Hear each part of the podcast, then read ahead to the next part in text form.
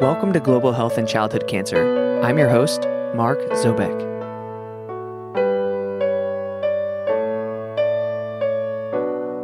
Hey, everybody.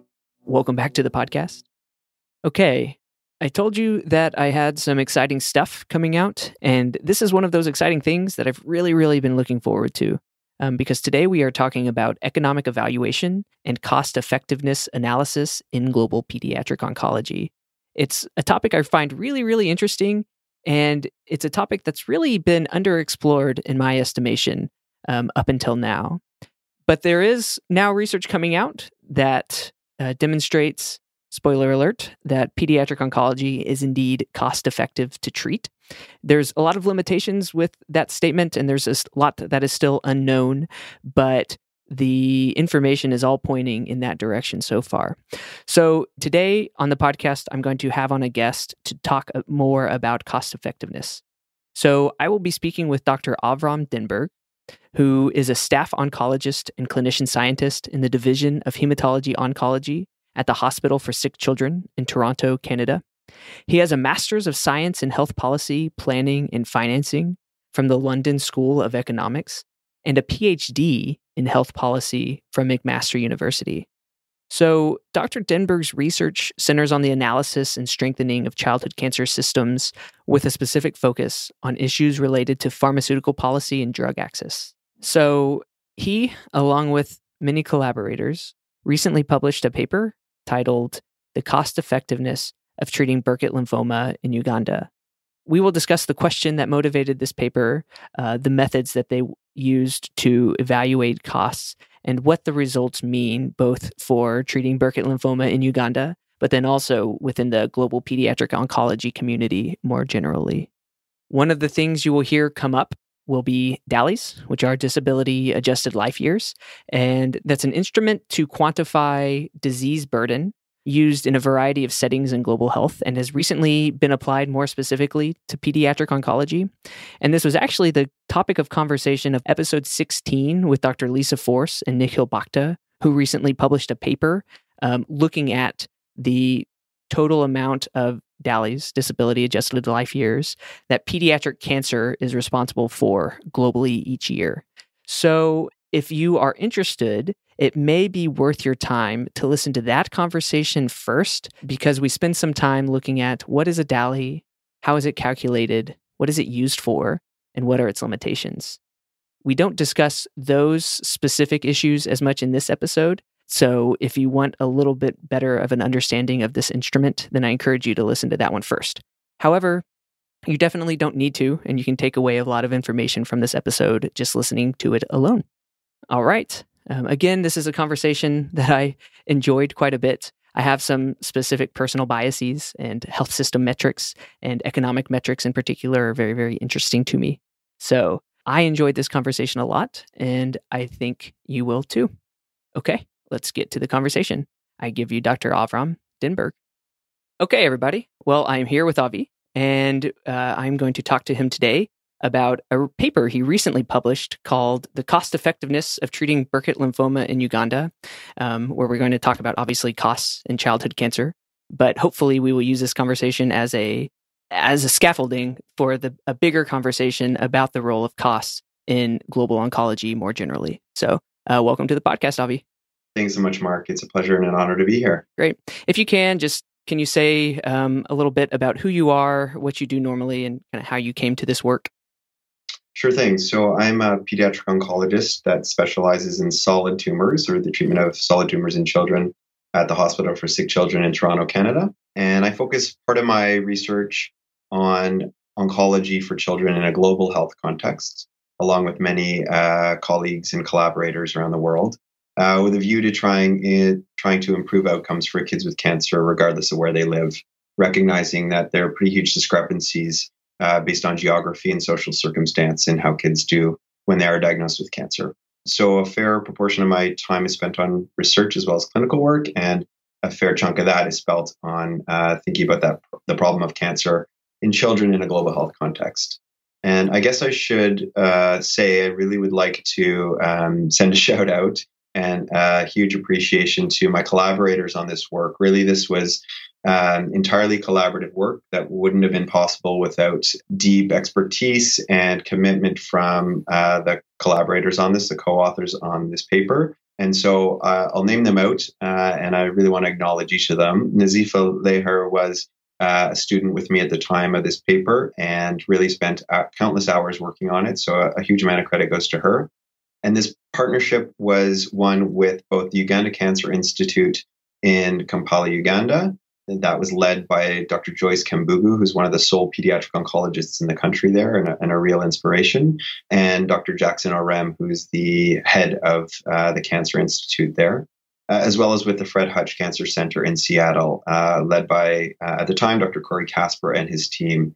So uh, the other co authors were Innocent Mutyaba, Suzanne McGoldrick, and Erica Sessle. And uh, really, again, I want to emphasize how this was truly collaborative work and wouldn't have been possible without any of those people. Yeah, that's great. I mean, you can tell that a lot of work went into this paper, so it's entirely appropriate to, uh, to acknowledge the entire team. So, why don't you go ahead and tell us what question were was your team trying to answer coming to this paper, and what was the general perception about costs? Um, I, I guess prior to studying the question. Yeah, Mark, I think that's a really excellent question, and I'll take one step back with it. Uh, we're, uh, you know, I, I, just told you I practice in both a high-income country context clinically and do research on questions pertaining to high-income country contexts, and I also do work related to low and middle income country contexts when it comes to cancer. And we're sort of in two different worlds entirely uh, in respect of understanding the health system dynamics and the costs and cost effectiveness uh, attached to childhood cancer treatment and interventions in, in, in these two different kinds of um, worlds. So, in my work as an oncologist in, um, for lack of a better term, the global north or in Canada, we're constantly dealing with um, worries about costs at the margin in an increasingly sophisticated and increasingly expensive health system.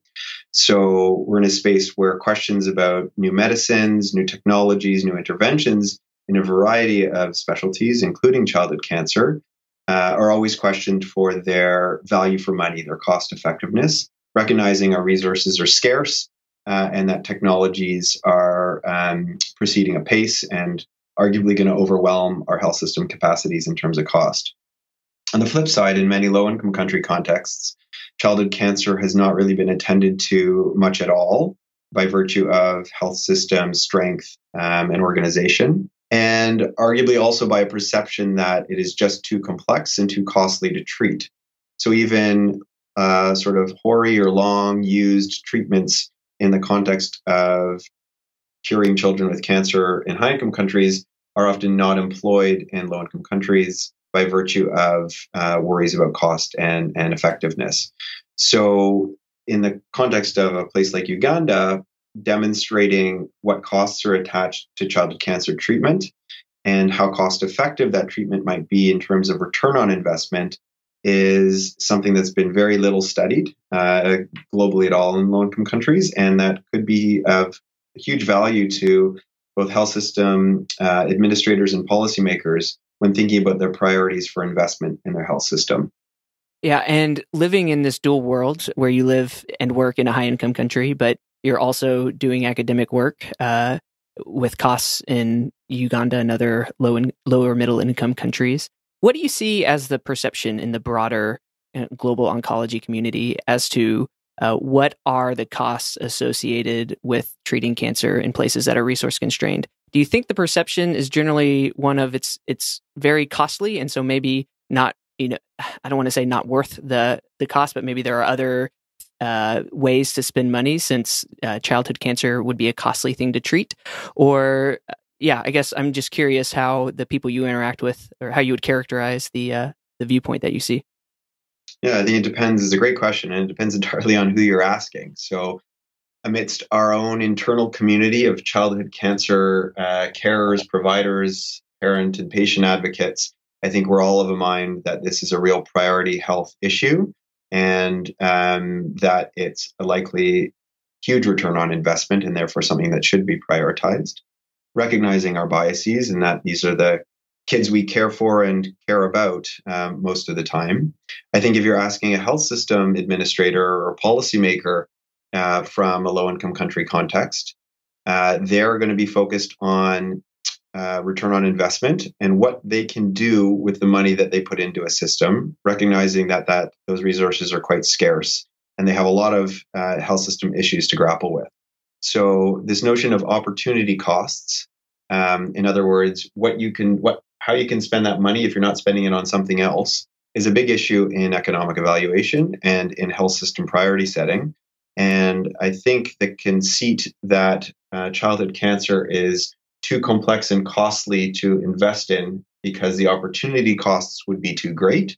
In other words, that if you weren't spending that on childhood cancer, you could spend it on the elimination of measles or on nutritional supplementation for um, under or malnourished children or something of that sort um, is a huge uh, bugbear for us in the world of childhood cancer and something that I think persists across most uh, resource constrained contexts.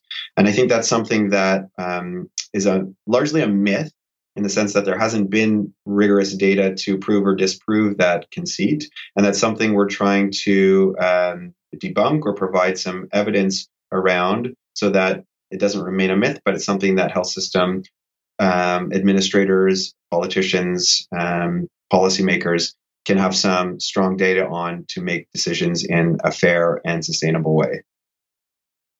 I think that's very well said for a uh, very difficult issue to navigate. So that makes a lot of sense. Okay. So coming to this question of what is the cost of treatment of a childhood cancer, at, in this paper, it's Burkitt lymphoma. Um, so what is the cost of treating Burkitt lymphoma in Uganda? How do you approach the question? Like, how do you start to think about which costs are relevant and um, how do you capture them? That's a great question. So, I think, as with any study, um, it's a balance between uh, the perfect and the good, and not letting the perfect be the enemy of the good. So, balancing what's reasonable uh, and what's ideal, and in um, and you know, increasingly there are well uh, tested guides and tried and true methods of doing economic evaluation, both in high and low income country contexts so really we wanted to sort of strike a balance between what we thought was feasible in the uganda cancer institute context in terms of both the outcomes data to collect or the effectiveness data to collect and the cost data to collect. Um, and those are really the two big tranches of data you need to do this right? You need to compare how much it costs to deliver a particular program of care with what you get out of it what the outputs are in terms of some metric of effectiveness. And the way we chose to approach this was to, uh, broadly speaking, cleave to World Health Organization methodology for this that's broadly accepted, um, albeit with some controversial um, premises behind it and um, some imperfections. Uh, and we chose to approach it in a mix of both retrospective and prospective data collection to try to, again, balance reasonableness with uh, ideal and accurate data. Got it. Can you go ahead and describe what your methodology was? Yeah, so for from the point of view of collecting costs uh, and effectiveness data, for the costs, we collected these largely prospectively, uh, and these we broke down into what we called variable costs, fixed costs, and family costs. There's different nomenclature for this and different approaches to economic evaluation, but they capture broadly the same um, categories of data. So the variable costs are things that change uh, for each patient based on episodic care, like the drugs you received, the lab tests you got, um, the procedures you underwent. Fixed costs are those sorts of things that um, change not episodically, but over time, uh, and that need to be allocated then proportionally to each patient. So things like overhead costs for running a hospital, and things like personnel costs for paying your physicians, nurses, etc., when they're salaried. And those things we have to parcel out uh, to a per patient cost um, by making some um, assumptions about how much would accrue to each patient. And then there are the last major category of costs we captured is what we call family costs, which are those sorts of costs incurred by patients and their families in the social realm. And so those might be things in this context relevant to getting to and from the hospital, so transportation, uh, to lost economic productivity for not being at work, and uh, to accommodation and food that's uh, needed uh, around the time of treatment as a result of the child uh, being in the hospital and undergoing treatment. So we, we collected most of those costs prospectively, although there were some that were available in databases retrospectively for patients. And then the effectiveness data, in other words, how well kids did with their treatment and their overall survival from the treatment, was uh, a mix of prospective and retrospective data, again, depending on when the patients enrolled into an ongoing trial that was on uh, about the effectiveness of Burkitt lymphoma therapy at the UCI. And I mentioned we broadly followed WHO choice methodology or the economic evaluation guide put out by WHO uh, that attempts to ascertain value for money uh, in a metric called the cost per DALY averted, or cost per DALY rather. Okay. Yeah. Can you elaborate on what that means as a cost per DALY? Yeah. So any economic evaluation of this sort is again a comparison of costs to effects. And uh, the, a DALY is a construct that has been incorporated into this WHO choice approach that is a disability adjusted life year. So, what this attempts to do is to value life, uh, a hard concept to get your head around, actually, uh, based on um, how well you are, uh, with one uh, being perfect health and anything less than that being less than perfect health. And a weight is applied based on your level of quote unquote disability for a given health state that brings that full year of life, healthy life down by depending on how severe the, the disability or disease is. And so what this metric does is try to look at um, how much it costs to avert disability over the course of a life or avert loss of life weighted by disability over the course of a life. Um, there's a closely related metric um, that is called a QALY, which is a quality adjusted life year, which again looks at um, how much life is valued in different health states, weighted uh, either by patients themselves or by the general public, and does the inverse. So it looks at how much quality adjusted life can be gained or saved by virtue of an intervention. Um, so it's sort of six of one, half a dozen of another. But the WHO choice methodology, which is broadly accepted in a number of countries around the world, uh, was the one we used to look at cost per DALY. Got it.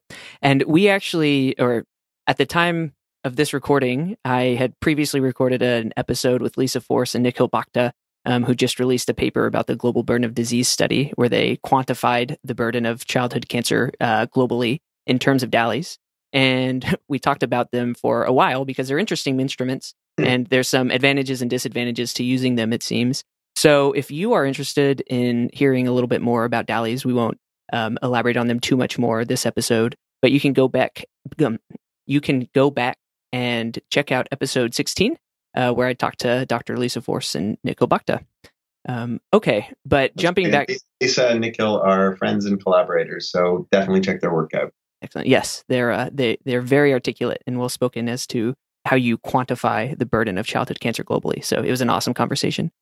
Anyway, so we're going to look at costs per DALY, and you said as a way to quantify how much it costs to avert certain amount of disease burden. And why is that better than using, say, just total costs? Um, or it, you know, does it give you a different perspective, or is it, are there different ways to um, divide up uh, how you know how you measure the cost? That's another great question. I mean, I guess the first thing I'll say is that I don't think it needs to be used in isolation at the expense of looking at total costs. And I imagine this is something we're, we'll circle back to, but you know, really taking this data entirely out of context um, without looking at the budget impact or the feasibility of implementing this kind of uh, this kind of intervention at the health system level would not be wise. And most health systems wouldn't base their decisions around which things to prioritize based solely on a, a cost effectiveness or cost utility metric. Um, but the reason it's helpful, in addition to just raw costs, is it gives some semblance of value for money, return on investment that pure costs don't. And it allows you to compare across interventions, which I think is really important. So you might have a larger population with a given disease um, and therefore spend a lot of money on a particular intervention simply by virtue of disease burden, for example, and therefore have larger total costs. Um, but it might be a very, very cost-effective intervention in the sense that you get huge bang for buck uh, for all for all the cost inputs. The return on investment or the amount of uh, efficacy or effectiveness in your outcome might be quite large. So it really just does allow you to compare across interventions to have some sense of what's working well uh, and for how much money. That's good. That's a similar point that came out in my previous discussion with Lisa and Nikhil that these measures, while useful, are something that need to be contextualized because you cannot just go off of the DALY number and say this is the right answer of, as to where to prioritize your resources, the one that with the highest DALY. So I think that's good to acknowledge that it's very contextual, um, and so that means needs to be lots of discussion informed by the amount of DALYs here that you are saving with your intervention. Yeah, and I guess the only other thing, Mark, that I'd add in terms of the cost effectiveness um, thresholds that are used by WHO Choice is that in addition to just a cost per DALY metric, they also make a normative assumption about what is cost effective based on GDP level thresholds. So you can imagine just saying cost per DALY is, I don't know, 300 bucks doesn't necessarily mean anything, even though it is a cost to effectiveness comparison or ratio. Um, you have to be able to say something like, well, it's less than this other intervention, so to compare across interventions, or it's less than a predefined threshold that we consider in our health system or internationally cost effective. And so, what WHO Choice does is considers things that are less than uh, a ratio of three to one in terms of cost per DALY to uh, local GDP. They consider that cost effective. And anything, an intervention less than a one to one ratio between cost per DALY and GDP is considered very cost effective. Now, okay. And w- just for the sake of terminology, GDP being the gross domestic product per capita, so per, per the all the valuable things that a person produces in a year on average. You got it and that's a national annual GDP that they're considering. So you can imagine that these, while these thresholds are fixed and clear and can allow comparisons of cost per DALY kind of across um, health systems um, and contextualized within health systems, you can imagine that they're of themselves, these thresholds, very controversial um, and subject to a lot of uh, discussion in the academic literature and in policy fora. I see. Yeah, and this may be uh, a rabbit hole we may not want to fall down, but can you say a little bit about where this threshold came from? Because I'm not real familiar with this methodology, so it's interesting that it's um, what you said, three to one of GDP uh, of per capita GDP, or one to one. Yeah, in other words, if it costs less than three times the national annual GDP per capita, we would call it cost effective by this um, metric or threshold. And if it's less than the national annual GDP per capita, it's highly cost effective or very cost effective. In terms of where they came from, they were promulgated is maybe too formal a word, but they were articulated in the context of the initial publication, uh, to the best of my knowledge, of the WHO choice methodologies approach that I believe was published in 2003. And they came out of from work from the lead authors of that who were related to those doing the Global Burden of Disease uh, project. Um, so that's something that if people are interested in, they can definitely go check out that seminal publication from the World Health Organization. Well, as to why these these specific thresholds were set, uh, that I wasn't privy to. You know, in the words of from Hamilton, I wasn't in the room when it happened, so I don't quite know. Um, but I presume it was based on a desire to again make some uh, totalizing and comparative assumptions across different countries to be able to make some sense of these different interventions in a country context um, to decide what are priority health interventions. Yeah, uh, it seems like a, or I have the intuition that just like you said, it, the threshold seems to more facilitate comparison across countries and across contexts than an actual explanation of in reality this is going to feel cost effective to you who are implementing it. You think that's fair? Yeah, I think that's right. Um, I, if I'm remembering right, I think it was part of the Commission on Macroeconomics and Health. So that was sort of part of what they were endeavoring to do, right? Really try to make sense of these things across system contexts um, to help policymakers both uh, internationally and nationally prioritize certain health interventions as a core package and uh, make some sense of how to implement them in their given jurisdictions. So it has that power for sure. It does have some limitations. Yep. Yeah, that makes sense. And again, that's the thing we keep coming back to in these kind of conversations. These metrics are super, super powerful and super, super useful. You just have to frame them in the right way and you have to understand their limitations that it's not necessarily reality. Like we're not necessarily putting a real dollar sign on um, what is, you know, the cost of a, a child's life, but we are Uh, creating some sort of measure that we can use to make practical decisions. Yeah, I think you've hit the nail on the head. It's both be conscious of the limitations of these kinds of approaches, and I don't think most people are, but also, and perhaps even more importantly, be aware of the need for nuanced data on health system and political context when trying to interpret these data and when trying to implement interventions based on them. So that's my personal plug for research in the realm of health and social policy analysis.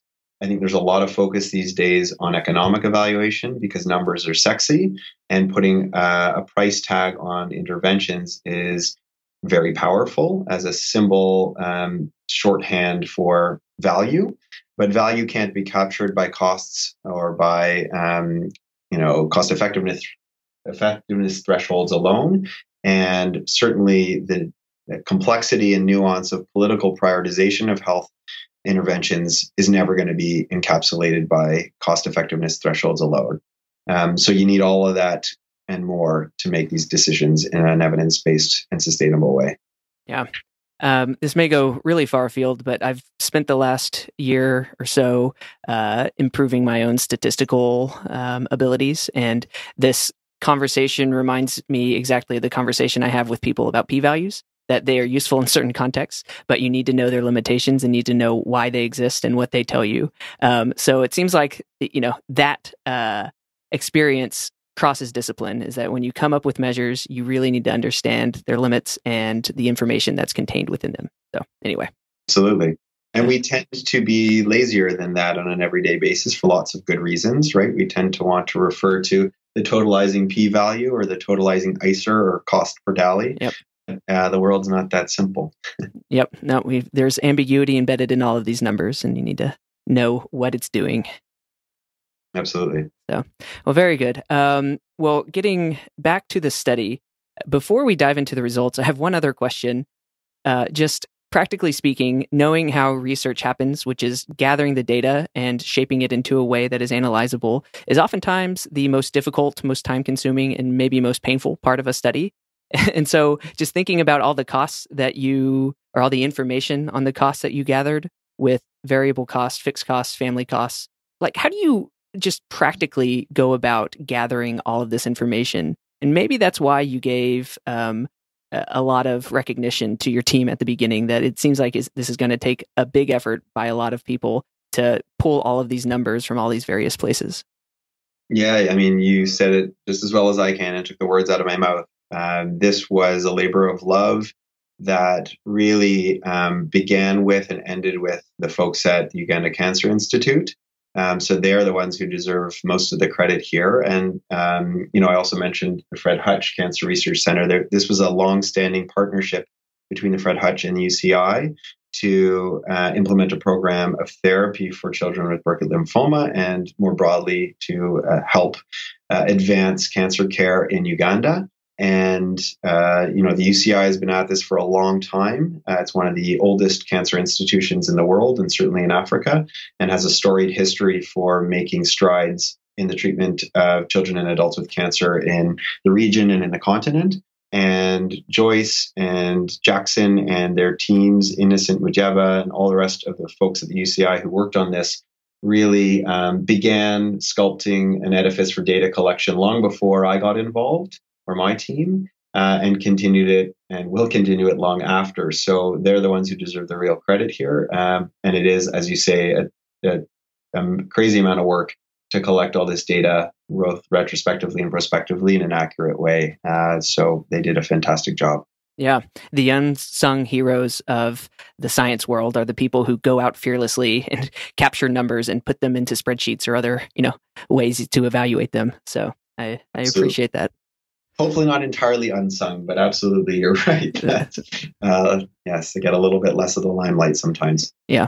Um, okay. Well, why don't we go ahead and dive into the results of your study? So you analyzed all these costs, the variable costs, the fixed costs, and the family costs. You weighed them against the effectiveness of treatment, um, and you came up with a number that DALY's, uh, the cost per DALY, I think, right? Yeah.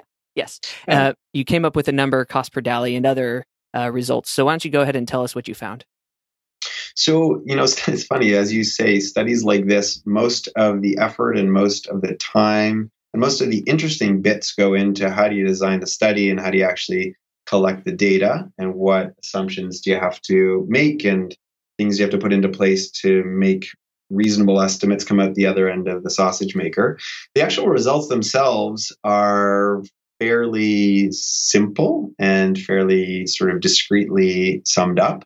And I don't think earth shattering, except insofar as they demonstrate, as some other studies have done, that childhood cancer is wildly cost effective when at least considering those WHO choice thresholds. So, really, what we showed is that for about nine, just under $100 uh, US per child, um, that was our cost per DALY averted. It was a, just under 100 bucks US. In international dollars, which is a way of representing uh, kind of the purchasing power of dollars in a given country. So, how many of these dollars can buy the same amount as a US dollar would buy in the US? It was uh, just under, just around 300 international dollars uh, in terms of cost per DALY averted. And we found that it per child for the whole course of the Burkitt lymphoma treatment, it cost about 1350 bucks.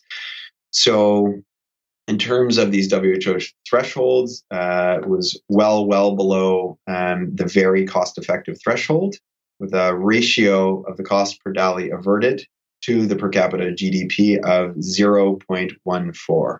So you'll remember I said anything of a ratio of less than three to one is considered cost effective by that um, approach, and anything less than a one to one ratio is considered very cost effective. And and the so, ratio was I'm sorry, what was it? Zero point one four. Oh, so wow. well below one. Wow, yeah, and which is why I think you said at first that it was wildly cost effective. So maybe we need a new category.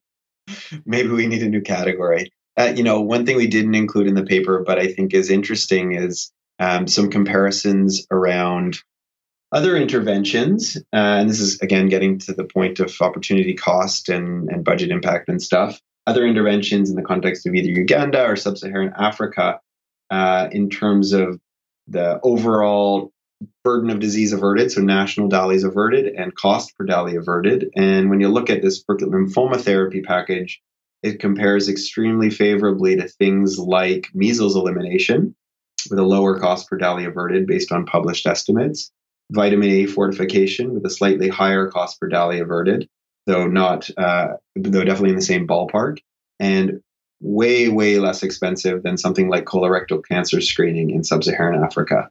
So that helps give some context to um, you know just how cost effective this is in terms of looking at comparators with all the caveats that it's hard to look at comparators across totally different studies and contexts but uh, that's just a flavor of uh, how this might stack up if you were to think about other interventions uh, in Uganda or in sub Saharan Africa.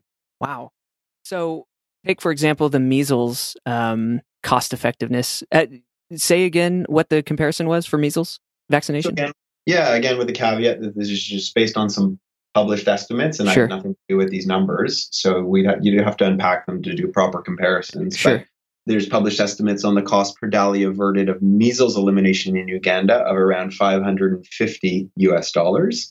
And, you know, you're trading things off like how much bang do you get for your buck in terms of an individual child? And then you also have to think about it on the national level in terms of how much does our society need to put into the uh, resolution of this problem in order to um, have it be effective. And so, you know, measles uh, elimination would require really kind of broad blanket uh, vac- vaccination policies across the whole populace of Uganda. So the national DALYs averted would be much larger. It's a bigger potential health system problem than something like Burkitt lymphoma. Um, although Burkitt lymphoma compares favorably in terms of the bang for buck in, in an individual patient context. So these things are trade offs, right? You might be getting more per crank uh, of the wheel for your money in Burkitt lymphoma, but you're going to be affecting or helping a smaller proportion of the population. Right, which is where the DALYs come in. Is that an individual patient will have will have or lose? I don't know what the right way to say that is. Lose more DALYs, have more DALYs. An individual patient with Burkitt lymphoma will have more DALYs um, than, say, an individual patient with measles on average. Yeah, or another way of saying that is for the inputs, you get more, you save more DALYs in a patient with Burkitt lymphoma, arguably, than uh, in the measles elimination category, just by virtue of how morbid and etc. But you will affect less people, so your both your potential budget impact will be smaller with Burkitt, but you also arguably it's a smaller health system issue as compared to something like measles. Right. Okay. Yeah. I mean, I can see how that would need more unpacking, but I can also see how um, an honest and nuanced conversation of these two metrics would lead to um, hopefully better, on average, health uh, resource allocation decisions. Yeah, one would hope. I mean, these the, the, way these decisions are made at the political level level are a whole other can of worms and something worth their own study but at least these kinds of metrics begin to give you uh, a place to start talking, right? Yep. You can compare things on, uh, you can start to compare closer to apples to apples, and you can um, begin to make some of these trade offs uh, in a deliberative way. But th- that even that example gives you a sense of how complex these trade offs are and all the moving parts you need to take into consideration when making these decisions. It's yeah. very hard to choose one person's life over another person's life, which is effectively what this is asking us to do. Yeah, absolutely. Okay. Well, looking just at a few more of your results, can you mention the or can you explain what you saw in terms of aggregate costs for the this treatment program with Burkitt's lymphoma um, and the DALYs saved from that? When you say aggregate costs, do you mean sort of at the per patient level, or do you mean overall in terms of um, the cost of the whole society? Uh, good question. Cost to who? So let's see. You mentioned that there's a national cost of eight hundred thirty-four thousand U.S. dollars. Um, I think that would be cost to society. That's a cost to society. Yeah. So the per patient cost uh, we said was around thirteen hundred and fifty dollars and the in terms of the total cost to Ugandan society, we had it, I think, pegged at around 835,000 US dollars or around two and a half million international dollars. So again, that, those numbers mean nothing in without context, um, and would need to be obviously put into context in respect of the national health budget in Uganda, which fluctuates year to year, and um, I'm not necessarily privy to, but at least those numbers give policymakers some semblance of how much of their budget this um, would eat up and whether or not they therefore can prioritize it and whether or not there are alternative or innovative sources of financing they might need to leverage in order to make it happen given other health system commitments. Yeah. Okay. That makes sense. Um, okay. So we talked through your main results being the $97 of the cost per DALY is $1,300 per child uh, total costs and 834,000 US dollars as a total national cost. So, just talking about costs, um, and we just went through an exercise where you have to say cost to who. So, one of the main groups of people that we have to consider in these calculations are the families themselves and what costs they are incurring. Uh, did you quantify that at all? Yeah, that I mean, I think the part that of this study that I would have loved to do even a bit better so this study was done. I guess there's a good news story to this and a, and a bit where I think we could have improved. The good news bit is the study was done, as I think I mentioned, in the context of a Burkitt lymphoma therapy program that was um, a collaboration between uh, the Fred Hutch Cancer Research Center and the Uganda Cancer Institute, where there were some external funds, philanthropic funds provided to support the treatment program by the Burkitt Lymphoma Fund of Africa, amongst others. And so the vast majority of costs for this were not borne by patients and families, but were covered by the program. And so that's a really important uh, thing and an important distinction in this context that that enabled um, most patients to cleave to therapy and enabled us to capture most of the costs in a relatively uh, straightforward way because they were on our books, so to speak. And that's a privilege in the context of this uh, limited health system intervention that oftentimes childhood cancers don't have, right? Families are often in many low income country contexts bearing the vast majority of costs associated with cancer care, um, be it the core stuff that they need to be treated with, like drugs and tests and uh, procedures um, and hospital stays, uh, in addition to the regular stuff that might not routinely be covered by health systems, like how much did it cost you to get to the cancer center? How much did it cost to stay while your child was in hospital? How much did it cost to feed yourself and your family? And how much did you lose by not being able to work while you were caring for your child? Those latter costs again, which we called family costs in the context of this study, were not um, comprehensively captured in our study, though we would have liked to do that a bit better. So we were able to uh, capture uh, transportation costs. Uh, accommodation and food, we were not able to capture in any rigorous way. Most of the time, this happens in pretty informal ways in the in the setting of the study, in the sense that uh, families will often stay uh, in hospital or with friends, uh, and food will be purchased um, either in uh, local shops or in or made by families themselves while staying there, or eaten with friends and family in uh, Kampala while they're there. Um, so that was very difficult to capture in our study. And the thing that was even harder to capture was lost economic productivity. Um, so, you know, if a mom comes to care for her child with Burkitt lymphoma, at the UCI and she's not able to engage in her regular paid work, then oftentimes um, th- that's accounted for or it's endeavored to be accounted for in economic evaluations for obvious reasons. Uh, and we weren't able to capture that. And again, in this context, largely that's because of the size uh, of the informal sector in Uganda and how most people are employed in the informal sector. So very difficult to capture these those kinds of those kinds of costs. Since our study was started and designed and executed, uh, there have been a number of attempts to elaborate more systematic methods for capturing these kinds of costs. Uh, some really nice work done by colleagues in Canada and with collaboration in India and so forth. So, those are the sorts of things that I think in future studies could be taken forward to sort of better capture some of those family costs of care. Yeah, um, that makes a lot of sense. So, there's a little so there are costs that are not accounted for in the final DALY number, and you have to acknowledge that fact. It's just a limitation of the study. And then, did I understand you to say that the treatment costs, as this was part of a a formal study um, looking at treatment of Burkitt lymphoma, that was covered, so that was not borne by the families themselves? That's right.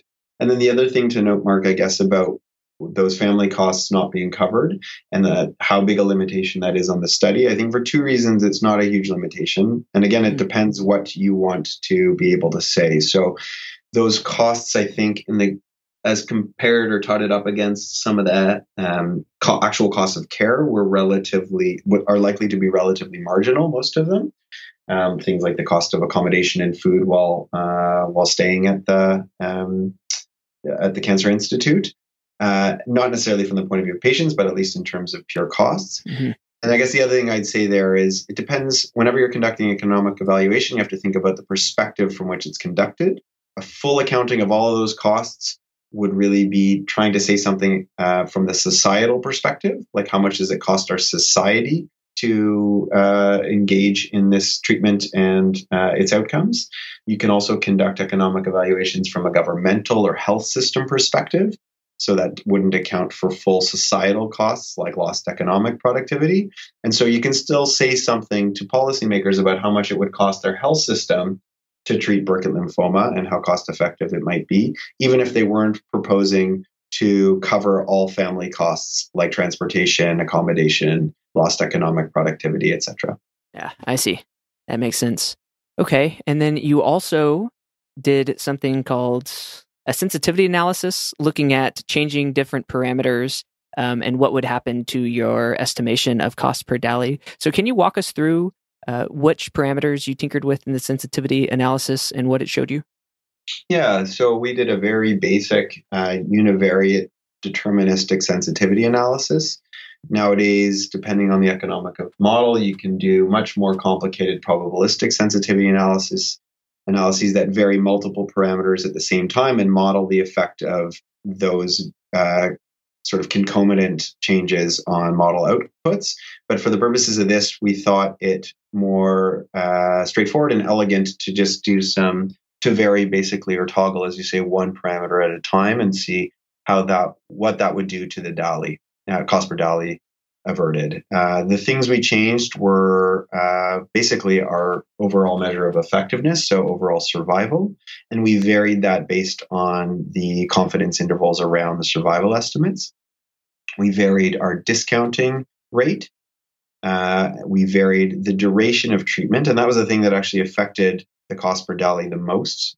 Uh, so that was basically uh, how over what period of total time we allocated fixed costs to each patient. You can imagine if a child underwent therapy for 12 months with Burkitt lymphoma, that you would allocate less, um, you would allocate 12 months worth of personnel salary and overhead to that uh, patient in a very simplified way. Um, but if their duration of treatment were shorter, you would allocate less in terms of fixed costs. So we varied that parameter. Uh, and we varied uh, the our assumptions around late effect morbidity or um, the decrements in quality of life uh, accruing because of late effects of therapy. Uh, so those are the main things that we that we talk that we tinkered with. I see. Yeah. So for the duration of treatment, like you said, it looked like the d- cost per DALY dropped down to forty nine dollars if it was only for six months of treatment, and there was a maximum of one hundred ninety five dollars for twenty four months of treatment. So you said that one was the largest range in terms of what would change in different scenarios. And then, yeah, so putting that into context, you know, that was our sort of outside limit or out, outside bound of uh, the most expensive this um, or least cost effective, I suppose, this intervention could be, and it was 195 dollars per DALY averted, which is still, if we want to use the word wildly again, still wildly cost effective. Yeah. That's great. And then just circling around also to discounting, can you define what that is? Oh, that's a whole other podcast. Fair enough. I, I, will, as, as a, I should say, you know, in, in full disclosure, I'm not a card carrying economist. Um, I have some training in health economics, um, but I'm much more a political scientist than, than I am an economist. So I will give you the political scientist's uh, definition of discounting, uh, and you might need to engage a, a health economist because. Uh, for, a, for a more uh, detailed explanation, because discounting is actually quite controversial. Hmm. So, what discounting uh, effectively does is render future costs and effects less uh, valuable, uh, for lack of a better term, because there is a general feeling from evidence and um, from theory that future costs and effects are valued less than present ones. So it's a rate by which future costs and effects are made less valuable or discounted. And different rates are used. Sometimes uh, both costs and effects are discounted, sometimes only one or the other is and the rates that are used and how to discount both and the models by which they're discounted uh, and the literature on this uh, is quite controversial and vast uh, and um, there's a lot of assumptions behind it itself. But basically what we did is very use 3% as our base rate of discounting which at the time was congruent with the WHO approach and varied our discounting from 0 to 6% um, per their stipulations if I'm not mistaken, those uh, those sort of normative assumptions around discounting have changed uh, in the interim uh, with WHO, updated versions of WHO choice, and I believe actually don't quote me on that. I'm, I'm not sure where they currently are. We'd have to look that up. Yeah. Uh, there's still an approach to discounting, and I can't remember what the exact number is they use now. Okay. It's different. All right, fair enough. Um, but that makes sense. I mean, so you're trying to say some people value future costs differently. Some people don't value them as much, saving some saving money 20 years down the road. Other people value it a great deal. So it's just a way to try to embed those assumptions. Although I can see how that would be very controversial as you debate about uh, what does a discount, a feeling about a, the future really mean. Yeah. And there are ways in which some of these things you can imagine benefit or um, hurt different populations in different ways. And so there needs to be some thoughtfulness around how to do this in both a coherent way across interventions, but also in a way that doesn't have implicit biases to certain kinds of groups of people or certain kinds of health conditions, etc. Yeah, fair enough. Um, okay, well, I can't believe it, but our time is coming to an end here in just a few minutes. Which this these kind of conversations are very fun to me. So, um, I've been having a good time. Uh, with with the time remaining, can you go ahead and tell us like what do you hope for these numbers? You know, you you produced some estimates of costs, um, and now they're out here uh, for the wider world to discuss. Uh, what do you hope that they will accomplish going forward? That's a great question. I guess a couple of things. So, first of all, I have no illusions that this one study is going to change the game in Uganda or change the field in terms of economic evaluation in child health or in childhood cancer globally. But I do see it contributing to a growing body of literature on the cost effectiveness or value of childhood cancer in a more global context than has hitherto been undertaken. And I'm proud of that. And, you know, you mentioned uh, colleagues that have done global burden of disease studies. Um, so we're working with friends and colleagues like them and colleagues like uh, Dr. Kambugu and others in uh, low income country contexts who treat children with cancer to try to keep increasing this body of literature such that uh, it does a couple of things. One, um, I think, is a force for advocacy in terms of childhood cancer globally to get both global health governance institutions, uh, uh, philanthropic funding organizations, and national governments um, to be more aware of childhood cancer and aware of the fact that it's a treatable condition in many respects, to be aware that it's different than adult cancer and oftentimes much more cost effective as an intervention, so that there's some semblance of recognition that this could be low hanging fruit politically in terms of investments in health systems. Uh, so that's one of the main things I hope that this does in kind of a global sense. Um, and I also hope that in Uganda itself, that numbers like this are uh, informative to uh, our colleagues at the UCI and to policymakers in the Ministry of Health, the Ministry of Finance, etc., in terms of thinking about how to invest health system resources uh, in a sustainable uh, and equitable way, uh, so that hopefully these kinds of studies empower Dr. Kambugu and her colleagues um, to uh, advocate for childhood cancer's inclusion in things like uh, universal health coverage and broader NCD uh, coverage in a place like Uganda. We've done comparable studies to this one in other contexts now, including Ghana and El Salvador, and uh, at present uh, in a comparative way across a few sub Saharan African countries. And again, all with a view to the purpose that we'd like our colleagues there to be equipped with ammunition in going to their ministries of health to and, and relevant um, leaders there to say childhood cancer can be a priority, should be a priority, and and this is the data um, that supports that. Uh, so if this in any small way contributes to those sorts of efforts, uh, I'll be very uh, very gratified. Great. And just thinking broadly across these other countries, are you finding similar numbers in the other studies? Yeah, that's a great question. So, um, again, with the caveat that the studies are being done in different ways, uh, in the sense that they're not focusing necessarily exclusively on one disease like Burkitt lymphoma, but actually more often looking at the cost effectiveness of supporting an entire unit to treat childhood cancer. Yes, we are finding that I think Burkitt lymphoma is one of the cancers that's probably most cost effective to treat. And I think that is largely as a result of the fact that it's very curable and also that it takes mainly chemotherapy to cure. Uh, and that surgery and radiotherapy are not a huge component of therapy for Burkitt lymphoma, apart from perhaps biopsy of the tumor. And so those are added system uh, and institutional costs that need to be considered much more in the context of some other cancers and can increase costs and therefore decrease cost effectiveness. So Burkitt lymphoma would probably be on the quote unquote cheaper or uh, more cost effective end.